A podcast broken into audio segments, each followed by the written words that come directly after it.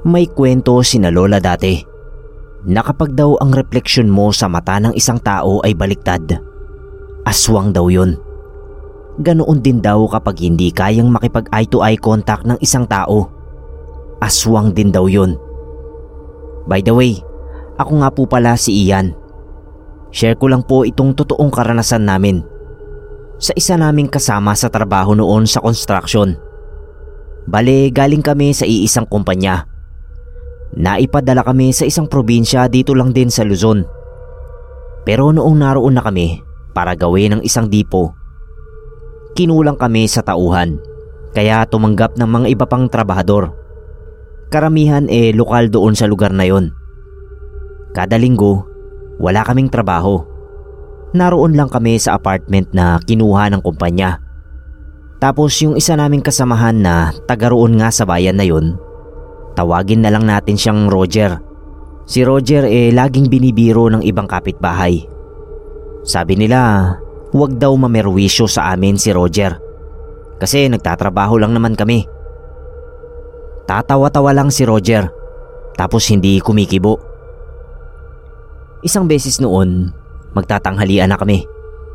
May baon na ulam si Roger. Parang ang sarap, ang bango. Nag-alok pa siya sa amin. Sinasaway siya noong iba. Pinagsasalitaan talaga at minumura.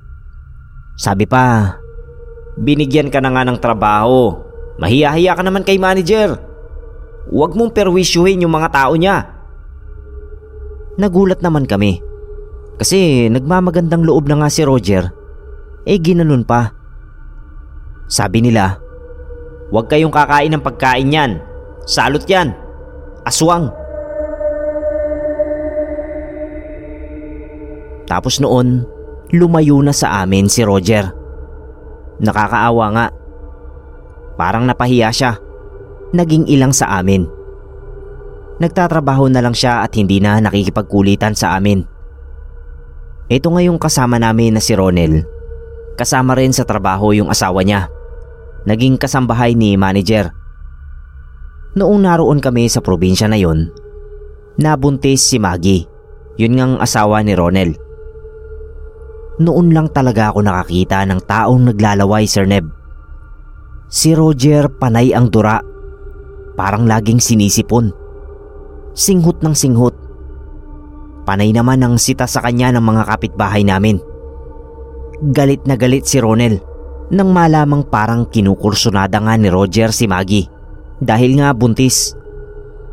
Bubuntalin na sana ng tubo yun kaso pinigilan ng boss namin. Hindi raw kasi namin alam kung totoo ang sabi-sabi. Baka raw kami pa ang mapasama kapag sinaktan si Roger. Eh dayo kami.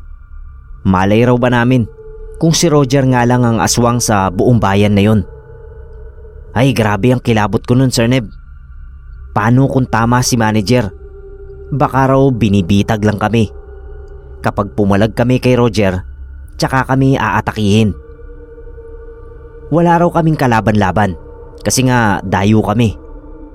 Ang mabuti raw gawin, eh makiusap kay Roger na sana naman eh wag nang pag-interesan si Maggie.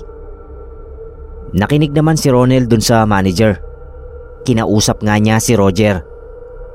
Noong sumunod na araw, sinamahan namin siya para makumpirma na rin.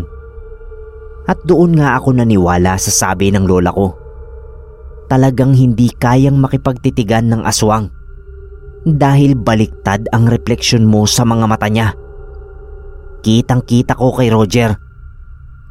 Matino naman siyang kausap pero nakakatakot pa rin isipin na may kakaiba sa kanya. Humingi ng pasensya si Roger kay Ronel. Sabi niya pinipigilan niya ang sarili niya dahil ayaw niyang makasakit. Hindi naman daw niya gusto ang nangyayari sa kanya. Kapag daw napapansin namin na kakaiba ang kinikilos niya, murahin daw namin siya at tawagin sa pangalan. Parang yun daw ang nakakapagpabalik sa wisyo niya. Kaya pala ganoon siya kung murahin ng mga kalugar niya. Pangontra pala yun. Naaawa rin kami kay Roger kasi hindi niya gusto yung sitwasyon niya. Natapos ang kontrata namin doon nang walang naging aberya. Nakapanganak si Maggie. Nakadalo pa si Roger sa binyag. Hindi nga lang siya nakapagninong. Kasi natatakot siya. Lalong lalo na sa salita ng Diyos.